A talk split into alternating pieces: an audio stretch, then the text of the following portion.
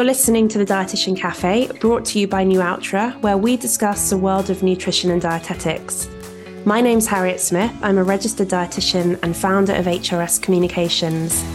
In today's episode, we're going to be discussing the law to potentially ban junk food advertising online and before 9 pm on television.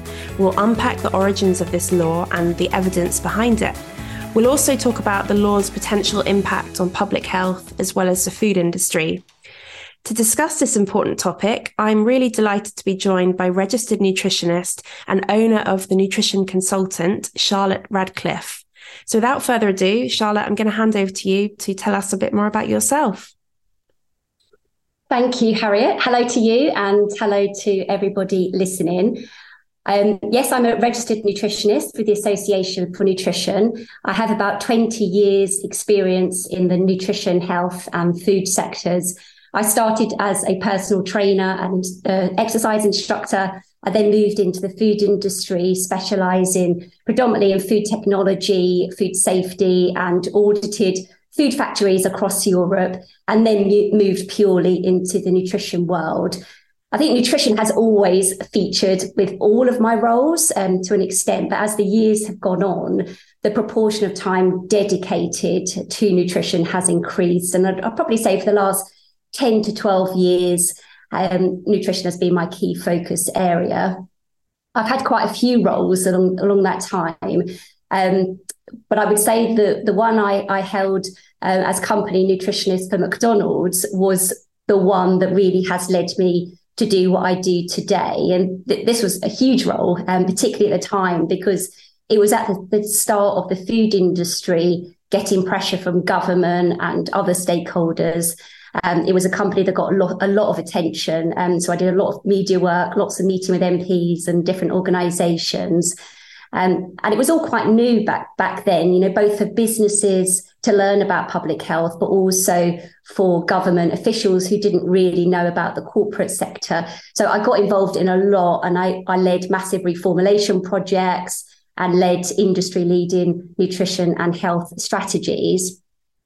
But for the past six years, I've been running a consultancy business specializing in the provision of evidence based nutrition services for the food industry. I have a, a, small team who work with me, and we essentially work with a wide variety of food brands, both here in the UK and internationally, um, including some of the world's most recognized uh, retailers, restaurants, and um, manufacturers along with delivery app providers, in food innovation companies, PR companies, um, charities, and the media as well.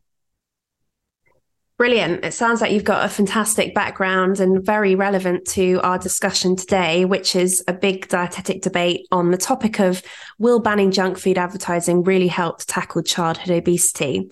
So before we delve into this important topic, um, Charlotte, we tend to do our quick fire round of questions so that our listeners can get to know you on a bit more of a personal level. So my first question to you is what is your favorite dish to cook?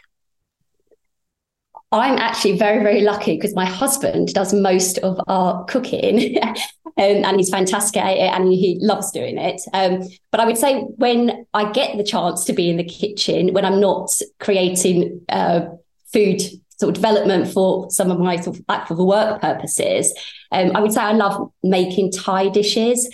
I went to a, a cookery school in Thailand a few years ago. So I always feel like I'm a, a, mini expert when it comes to Thai food. I'm probably not at all, but I like to, to think I am at least. But I really enjoy those sort of Thai sort of flavors, particularly the spicy ones. So favorite dishes would probably be something like a spicy uh, Thai curry or um, a hot and sour soup. Mm, sounds delicious. Um, definitely making me hungry now.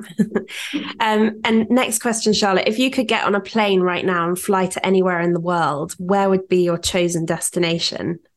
Oh, they are so, so, so many places I would absolutely love to go, as I'm sure a lot of us would um, as well. But I, th- I, think I'd have to choose Dubai. And I took the, my family there a few weeks ago. We just had the best time. It was just great weather um, just lots of laughter, great food. We stayed at a lovely hotel, and it was just a holiday that was just built on just really happy family fun. And so I'd, I'd definitely love to go back.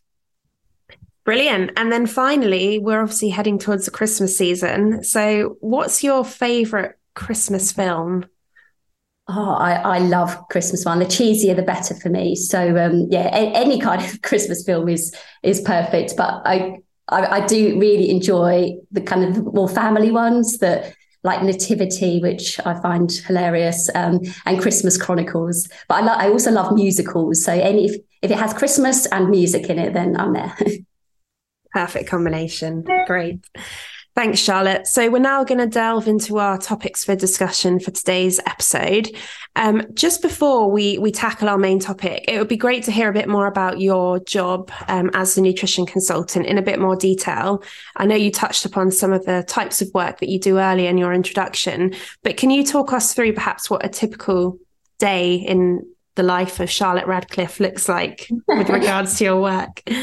Well, there is no such thing as a typical day. literally every day is so so different, um, and I love that. I love the variability of it. Um, but you know, ultimately, I'm, I'm working with food businesses to help them understand more about nutrition and health, so they can incorporate it into their operations. I think like public health and nutrition um, or sort of the, the legality surrounding nutrition um, can be really complex for non-experts. So I help break it down for them, assess their risks and opportunities, try and help and improve where there might be gaps. But project areas in general would be things like developing and enhancing strategies or policies, um, reformulation and menu planning, nutrition analysis, advising on the legalities of what businesses can say and what they can do. Lots of work on consumer insights and horizon scanning and media engagement, um, and also workshops and training sessions, um, both in a sort of group setting, but also one to one employee sessions as well. But I think, I think the, the variability also comes from every business is, is different because some food and drink businesses already have an in-house nutrition team. So the tasks that, you know, I help with you know, it's really to support them um, to a degree. But um, many many businesses don't have in-house nutrition support. So those uh, sort of tasks that I and projects I get involved in are usually much broader. And it also depends on how far along their nutritional journey they are because some businesses have been focusing on the area of nutrition and health for many many years. So it's a case of just helping them along that journey as they continue to go. Um, but but some businesses are literally at the start of their nutritional journey. So a lot of it is is almost getting their house in order, and you know, I mean, they're obviously all will all be legally compliant, but you know, just making sure that um, those, those getting those small wins across um, across the board, and then helping them in a bit more of a strategic manner. Now, you mentioned earlier that some of the brands that you work with are the big name brands that most of us are probably familiar with. I imagine that this proposed law of banning junk food advertising will potentially have quite a big impact on them and their businesses. So, just to give us a bit more context to perhaps our listeners who are not so familiar with this proposed law, could you tell us a bit more about it? When was this law first proposed?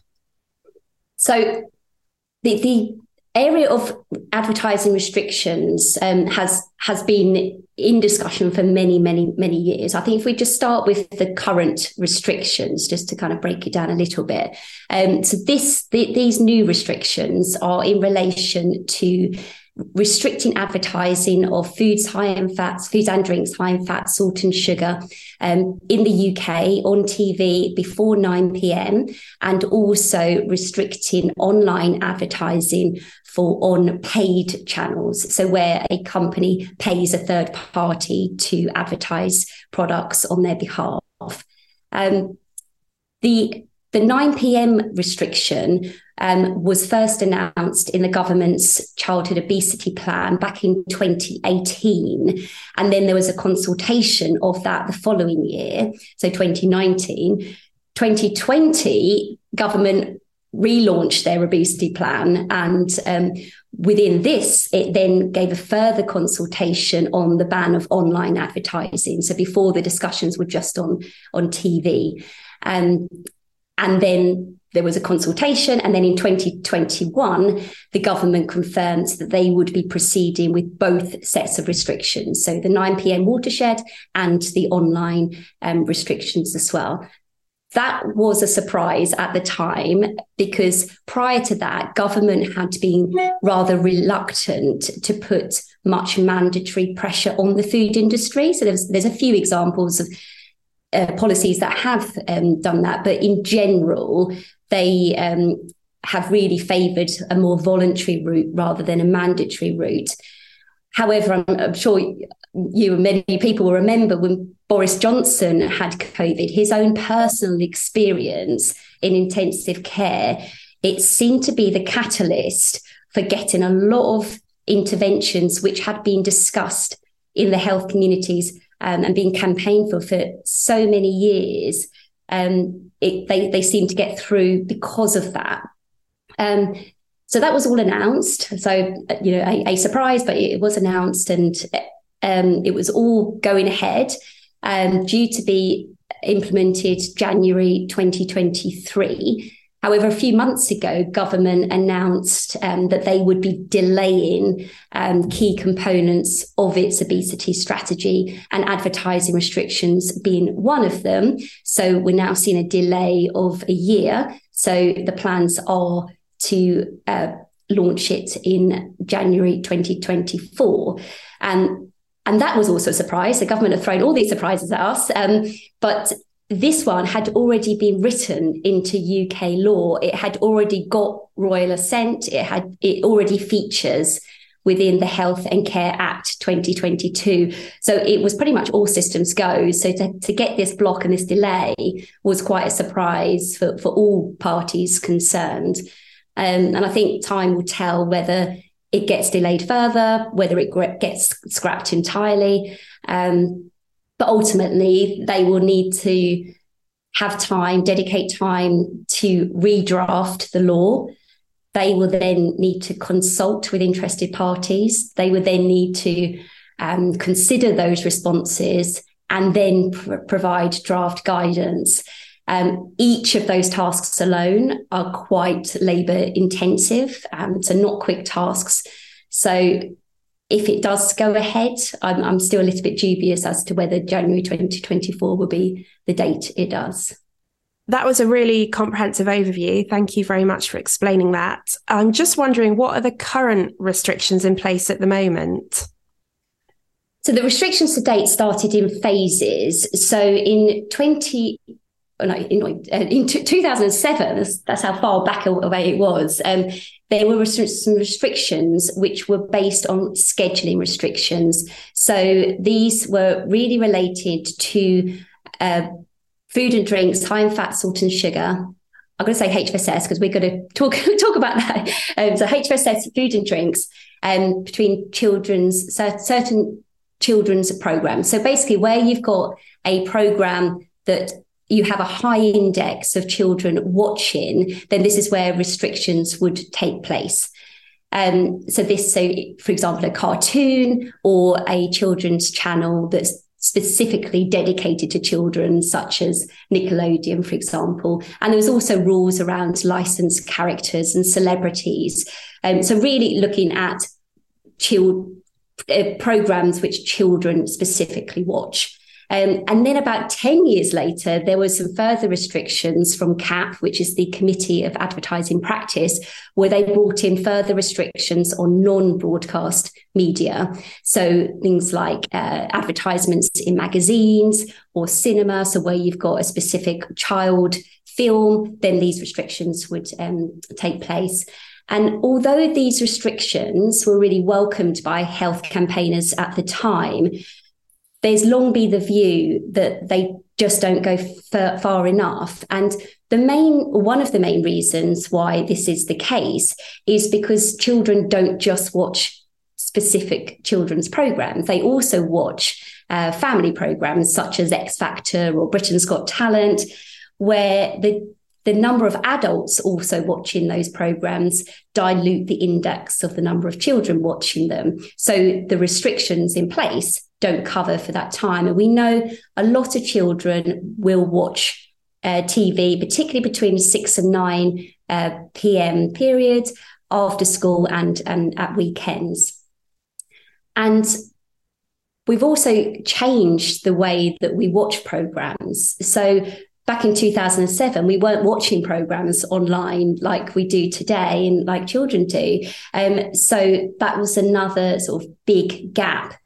Um, and also online food and drink advertising between during that time has increased by about 450% so it is like really significant. So it, there was a lot of calls for trying to future proof the policy yeah, that that's really interesting, and um, obviously things have changed so much over the last few years, which must, I imagine, be very difficult if you're working in food industry. Charlotte, can you talk us through the evidence base behind this new proposed law in a bit more detail? Well, I think without fully implementing a policy, it's actually quite difficult to um, to get complete, robust uh, data. Um, so the data we have is is really informed evidence, and it's part of the government's impact assessment. Um, I would say it's all quite conservative estimates, um, but I, th- I, would say overall, you know, we know that advertising works. Otherwise, advertisers wouldn't spend the significant amount of um, investment that, that they do, and it's not just food. You know, advertising is you know part of our everyday lives. Um, so reducing exposure will undoubtedly make some impact. Um, in general, um, about half of food adverts are for HFSS food and drinks, but that increases to around two thirds between that six till nine period that I mentioned earlier, which a lot of children are um, tuning into. So, so yes, it, it, it will be uh, limiting exposure, undoubtedly. Um, but it's with with any kind of health policy, it's, it's really difficult when it's associated with uh, reduction in obesity because it's just one policy, and obviously obesity is a highly complex subject involving so many different elements. Um, I think if we, if we look further afield at what other countries are doing, there, there's plenty of other countries that have advertising restrictions in place, um, largely based on what the UK do. So, uh, restrictions which are um, associated with children's programs. But I would say that Chile in South America is one that is widely regarded as going further and faster than any other sort of part of the world. Um, so in 2016, they implemented their food uh, food labeling and advertising law, which put re- restrictions on advertising, also put um, sort of black warning labels on prepackaged food. Um, based on nutrient thresholds, which have, have, got stricter and stricter and stricter as the years have gone by. And the their strategy was further enhanced in 2018, where they launched um, a TV restriction with a 10 p.m. threshold. And within a year, they, they've they've shown that their analysis that exposure has reduced by 58%. Um, so, so definitely there is impact there. But even with like really strict laws like we see in Chile, it's um, it's very difficult to have a blanket ban on advertising in general Chile found that there was still um, a lot of HFSS advertising taking place through channels that weren't under, um, weren't governed by the law of Chile. Um, and we, we've seen that in the UK restrictions, where it's only impacting channels or programs or advertisers which come under the UK jur- jurisdiction. So there, there are a few loopholes with regards to that. Um, you know we've we've put this in place um, and th- this is the results because there's so many interweaving factors and also i think a lot of people are influenced by what they see at that time so if they see an advert for a food or drink it may want them to or they may want that food and drink um, at that particular time but what we don't know and what the evidence is really lacking is how advertising restrictions could help change food preferences over a longer period of time. We know children are particularly vulnerable when it comes to advertising or more susceptible to it and its effects. Um, but it's really that that longer term uh, food and uh, desire and preferences that really we, we you know we know are, are shaped at a young age as to what the impacts may be for that. And talking of the longer term impacts of this proposed law, if we look at the statistics from the National Child Measurement Programme using their 2021 to 22 data, it does show that obesity rates fell. However, there's still around 20% of year six children who are classified as being obese. So do you think this law is going to be an effective strategy to, to reduce childhood obesity? I think I think it's an important policy. Um, and it will it will help to an extent. However, it's it's the multi pronged approach which really is needed. One policy area isn't going to make a long term sustainable difference. It's one piece of the jigsaw. Uh, it really does need the support of other me- mechanisms as well. And you you alluded to this earlier, but do you think companies are just going to find ways to get around this law? Are there loopholes to it? Do you think? I think there are loopholes to every piece of legislation, but I, th- I think with this one, it's more about the limitations of the law. Um, and advertisers still do have a lot of options to advertise. So brand advertising can still take place if, you know, for example, a logo that's not featuring, you know, food, but, you know, well established food brands, you know, the, their, their logos or their name or their slogan, you know, it can be instantly recognizable. Um, but that, that certainly allows, it's, it's not a loophole. It's, you know, it's a, something that's just a limitation. And um, there's reasons why that, that is allowed. Um, obviously, advertisers can use their own social media channels so the restrictions in place are really for when they pay third parties to advertise their products for them, but it doesn't um, take into account their own social media channels. And again, that would be very, very difficult to to have um, a law in place to to do that. But obviously, a lot of these social media channels, they you know they have large followings, huge um, engagement, and lots of user generated content as well. And I think kids you know really are influenced by other kids to yeah, a, a big big degree um, so we know that you know brands can you know love setting challenges. I think there was one a Doritos one that sticks to mind where they were encouraging users to have a, a bag of Doritos roulette and then recording their reactions to see what they got and then posting that online. And obviously everyone thought it was all very humorous. And um, but that's just, you know, one example of how you, you can kind of use everyday people to, to do the advertising for you. I think we also mentioned about you know channels be, being within the, the UK juris, jurisdiction. You know, that this law can only um, affect part of of what we see, and I think also direction probably will be diversified. So. Um, advertisers can still still use uh, radio advertising or cinema advertising, sports sponsorship, advertising in outdoor areas. So there's there's lots of ways that companies can still advertise. So this is this is almost like another stepping stone. So I mentioned before about some of the restrictions already in place. This is almost like the next phase, but there probably would need to be you know more phases to come to cover a lot of these limitations that I've just mentioned. But I think importantly, this has never been about stopping companies advertise. It's just trying to influence companies to advertise in a slightly different way. So there's just a bit more balance to what our children see. And I would also hope that advertisers use their marketing power for the force of good. I try and influence um, some of the brands that I work with to to use their marketing power, you know, in a different way, um, and and lots have done and have seen really great results.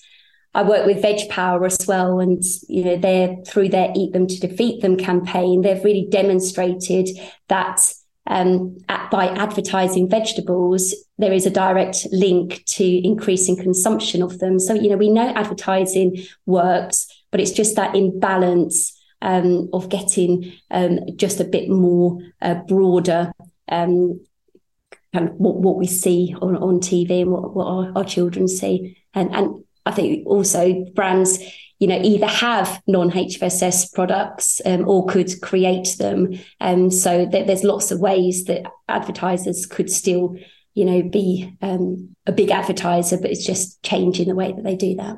Mm, so actually, there's lots of opportunities for brands as well, um, which is is really encouraging. You mentioned earlier that this law was originally planned to come into force in January 2023, but it's now expected to be implemented in 2024. What have the government given a reason for this delay?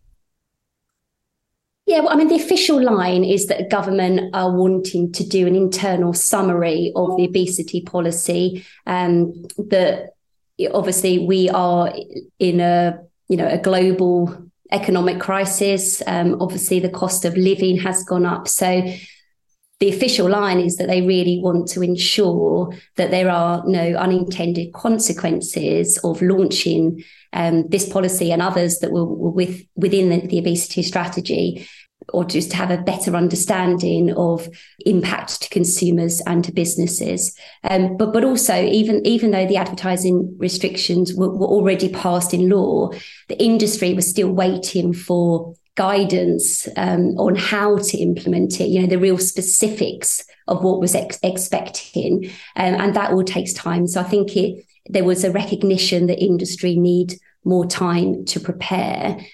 And I would probably say unofficially, you know, we know through all the, the different changes with our government. I mean, we're on, you know, we've had so many MP, uh, prime ministers. Um, we know when, when this delay was um, announced, there was a lot of pressure on Boris Johnson and um, a lot of backbenchers were giving votes of no confidence.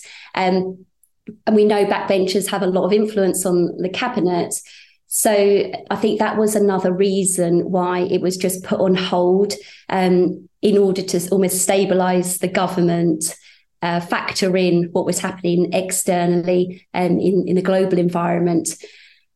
But but now we're in a situation where the probability is that we've got a general election, or we'll have a general election in two years' time. Um, so the parliamentary practicalities of that um, probably feel there's a, there's a bit of nervousness both inside government but also um, health campaigners and and and also industry because there's there's a lot that's just up in the air and um, and we don't know.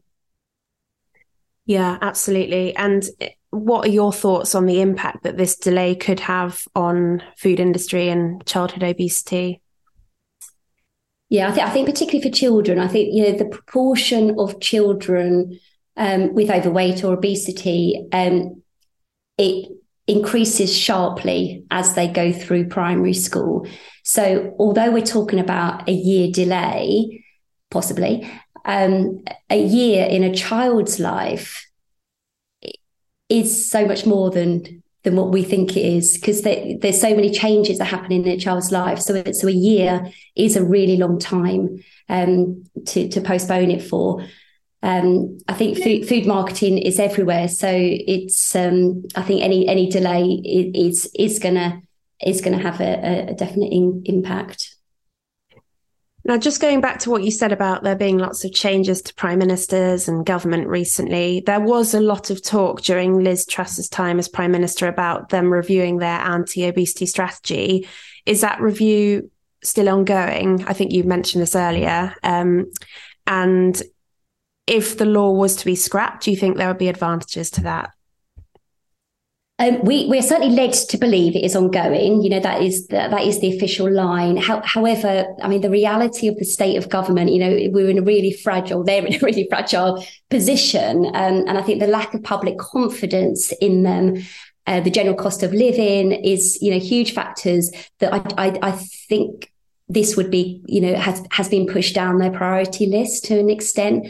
Um, MPs, you know, want and need to keep their seats, and so they really want uh, policies that are going to be favoured by consumers and industry. Um, I think it would certainly be a shame, uh, a real shame, if the strategy was scrapped. I think it's it's got the potential to be world leading. Um, so I think it, it, it would it would be um, a real backward step. I think the amount of money that's been invested and time that's been invested both both from government, which obviously taxpayers pay for that, and also um, likewise from from industry, um, which potentially that cost you know goes to consumers in the end.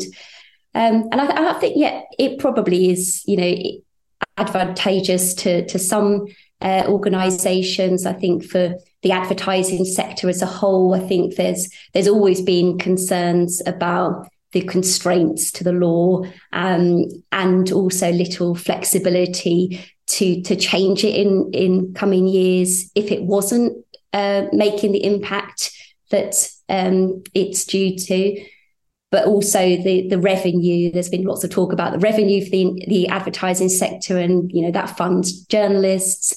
So I think that would, um, you know, probably be adv- advantageous. But I think, you know, like, like I said before, you know, this this is not about um, stopping advertising. So I think you know a lot of food business, food and drink businesses, you know, do um, agree in part to um, policies in in general and and want to do their bit um, for public health. Now, there might be some people listening who are um, perhaps concerned about this review of the strategy and what those outcomes might be. So, are there any ways for people to get involved and make their voices heard at this stage? Um, I, I, think I would I would always suggest linking up with public health charities um, who you know always you know value the the uh, support that the health community can can bring for it to be implemented eventually it does need to stay in the headlines. Um, so organisations with the big voices that you know are really opposing the delay, you know, would be good to link up with, um, such as Bite Back 2030, such as the Food Foundation, Action on Sugar, for example, and also you know there's there's various petitions so you can sign um, if you agree with what they're uh, proposing, um, and also consultations. So you know, on, on the back of these delays, you know, there, there will be further consultations that, you know, us as health professionals um, should certainly be responding to. Thank you. And we can certainly link to some of those um, in the show notes. Now, we've talked a lot about the advantages to this um, legislation, but are there any disadvantages that come to mind? Um, for example, uh, would it encompass foods which we might, as nutritionists and dietitians, actually consider to be healthy, but they might fall under this piece of legislation. Can you talk us through that in a bit more detail? Yeah, I, I wouldn't say um, necessarily ones that perceive to be healthy, and uh, maybe apart from plant-based products, which have um, a health halo to, to an extent, um, but you know sometimes contain more salt and saturated fat than the meat equivalents. Um, but I think you know it's important to um, consider that the restrictions are only covering certain food and drinks. And I've, I've not mentioned that yet, but um, you know, it, it's categories which are specifically associated with kids' diets. Um, so there's a lot of products that um, have almost made the headlines of, or you, we wouldn't be able to advertise them, such as hummus or avocados, um, olive oil, um, things like that. That, but actually, you know, that because they're not in the list of categories that are affected by this piece of legislation, um, then you know that, that that's fine. Um, so it's only if a product is in those categories that it's then subject to a nutrient profile. So it's the nutrient profile model, um, which actually I, I, I really like the approach because it's quite balanced. And for, for those who are not familiar with it, it's in two parts. So the first part is really looking at energy and nutrients of concern of um, a product per 100 grams. So calories, salt, sugar, saturated fat. And then the second part is looking at the protein and the fiber content and the proportion of fruit and veg, if it indeed includes it. Um, so it's so it's it's a nice model in general. I think it probably could be um, updated because it's been around a while now. I think it was published in 20 uh, 2004, 2005. So yeah, it's been been around um, a long time. Um, I think one one of the things I don't like about it is the fact it disincentivize reformulation. So I think uh, there's like a, sometimes a general consensus that it's quite easy to make a product from HFSS to non HFSS, um, but actually by by doing that for, for a lot of products would actually change them dramatically. You know, so much that the product is probably unrecognizable to the customer. And they possibly would then just choose an alternative product. So it almost doesn't get us anywhere.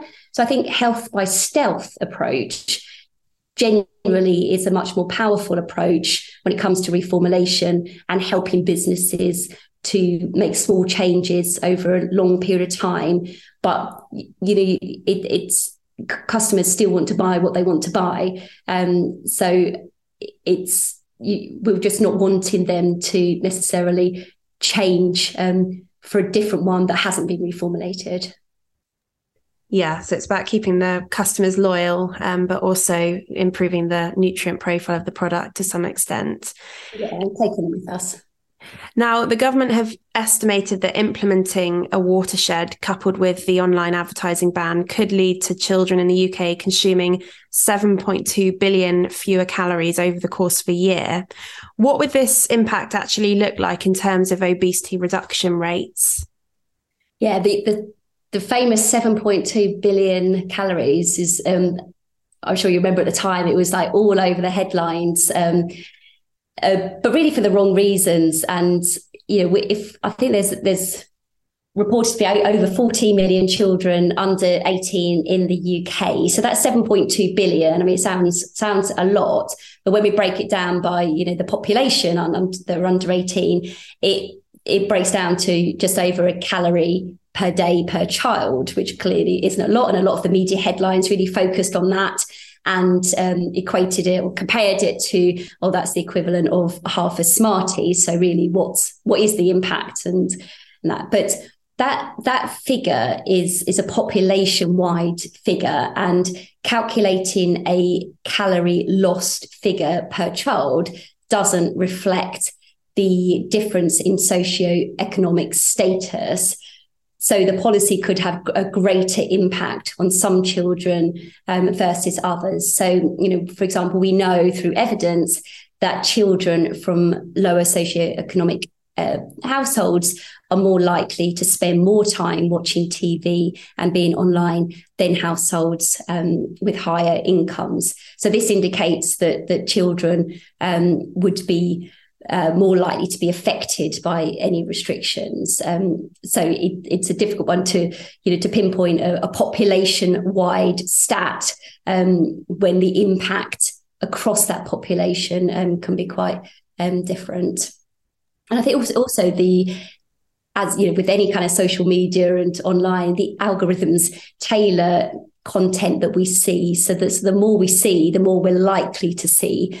Um, so, so that you know can be an issue as well. But I think if we if we look at stats from the Transport for London network, so Transport for London initiated uh, restrictions on advertising across the London transport network for foods high in fat, salt, and sugar. Again, using that same nutrient profiling model that I, I touched on a little while ago. And they, the School of um, the School of Hygiene and Tropical Medicine uh, recently published uh, the results of a study where they found that um, households in London were buying a thousand fewer calories in their weekly shop and a reduction in sugar purchases per week of up to 81% from products such as chocolate and sweets. So that study is, you know, evolving and, you know, you know, time will tell whether that those that trend continues. But it does seem to be that, you know, when we're looking at evidence that that scheme that's been in place for a couple of years is making an impact. And actually, there's a lot of local authorities who are now wanting to adopt a similar process. So I think there's about 70 local authorities across the UK um, that, that have this on the table to, to launch. Yeah, that's interesting. So, in terms of that headline of 7.2 billion calories, you've got to delve a bit deeper into mm-hmm. it. There's more to it than that. Yeah. Um, looking more generally, do you think the government are tackling childhood obesity in the right way? I think there are definitely some key areas, um, included in the government strategies, which are the right ones. Um, obviously, some are on hold, uh, as we've spoken about, um, but they, yeah, these these include um, areas as well, such as buy one, get one free offers, the ban of restaurants offering free refills of sugary drinks. So some are on hold. Um, obviously, things like calorie labeling in restaurants and um, the placement of food and drinks um, restricted to being non HFSS only in England um, have have or have already you know been put in place. But there's a lot of other areas on the table of discussion.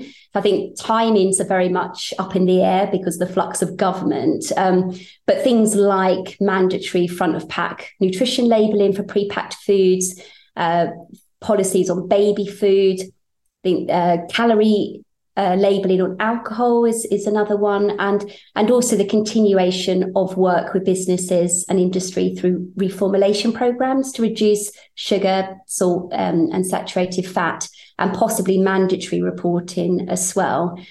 So I, th- I think yeah, the, these are all really really important areas, and if each of them were launched, then you know I think we'd be in a really positive uh, situation.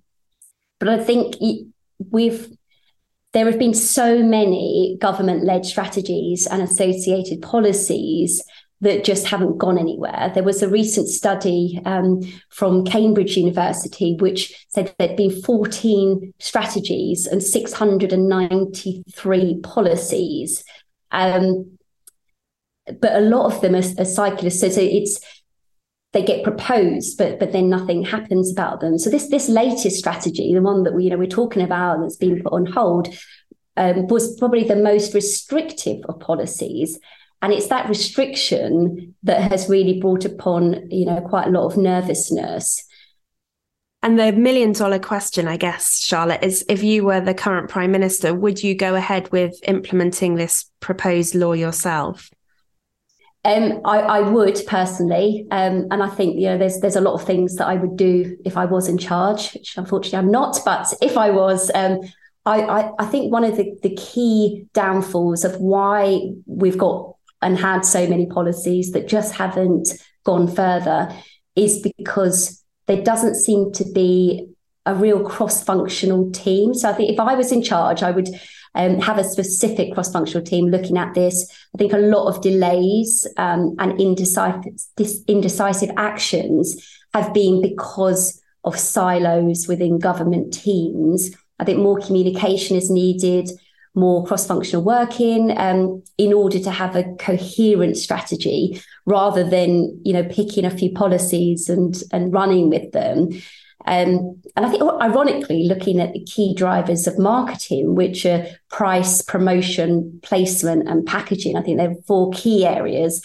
which are really in, in, inclusive of a lot of the topics that you know need um, action. But I think also, you know, obviously the food industry and advertising are all really important areas but you know we need to bring in education to this we need to bring in schools and so it's I think we, we, we just need that to have that broader lens, um, but also to learn from policies that may have been implemented that was were deemed to be a failure. There doesn't seem to be any evaluation or much evaluation um, with a lot of the of this process. You know, governments rarely commission um, evaluation of previous government strategies so, and, and a lot of focused on sort of more uh, individuals making behavior changes rather than shaping external influences. So we, we just see you know, almost like the same things time and time again. I think if it, if it wasn't for COVID, a lot of these things that we're talking about now wouldn't have been pushed through in the first place, you know, particularly in, in such a short time frame. Um, and, and unfortunately, I think when we see government proposing policies, sometimes it serves a more political process um, of being seen to be doing something rather than caring whether it goes forward or not. So I think again, if I was, you know, part of this, a leadership team, and leadership is, you know, really what is needed. Um, it, it needs to have meaningful commitment um, rather than chop and change. Um, but you know, it is very difficult just the way government is set up um, that you know this that's why we we talk about the same issues um, time and time again. yeah, I guess it's a case of watch this space over the next year. Um, and in terms of our listeners, dietitians and nutritionists who are wanting to play a role themselves in helping to tackle childhood obesity, what would be your top piece of advice to them? Well, I think certainly, um, you know, working with campaigning groups like we mentioned, um, Bite Back, for, you know, for example. I think also working with schools to, to help improve school meals, um, working with the food industry to help them with healthier options or reformulation. Probably getting behind campaigns um, such as those led by Jamie Oliver and, and others. Um, and also, you know, providing support through your own social media channels, perhaps, uh, share, uh, signing petitions. I think, um, and, also, you know, responding to government consultations. You know, I, mentioned that before, but I think a, a, lot of health professionals always shy away from um, responding to them. But actually, you know, we, we all should have a voice. And if it's something that you really believe in, then, you know, you, you, you should respond. And you don't have to respond to every single question. It might be just one part of it that, you know, you're particularly passionate about. So, you know, focus your energies on that or get together with others, you know, in a, in a small um, part, you, committee of you to, to, to respond um, as a group. And, and I would all, always um, promote trying to learn as much as possible about public health policies as possible, no matter what sector of the nutrition or dietetics world that you're in. I think, you know, we all need to, you know, have have a good knowledge on public health and um, the limitations and um, the potential impact that, that they can have. Well, Charlotte, thank you so much for your time today. That's been a really insightful discussion, and I'm sure our listeners will have found that very, very interesting. Um, so, thank you for joining us today. It's been a real pleasure having you with us. Thank you for having me. A huge thank you to Nualtra for making this podcast possible. If you enjoy listening to the Dietitian Cafe, please consider subscribing and leaving a review or five star rating so that we can reach even more healthcare professionals. You can follow Nualtra on social media at Nualtra across all platforms to keep up to date with the podcast and to hear latest updates on medical nutrition. Thank you for listening, and our next episode will be out soon.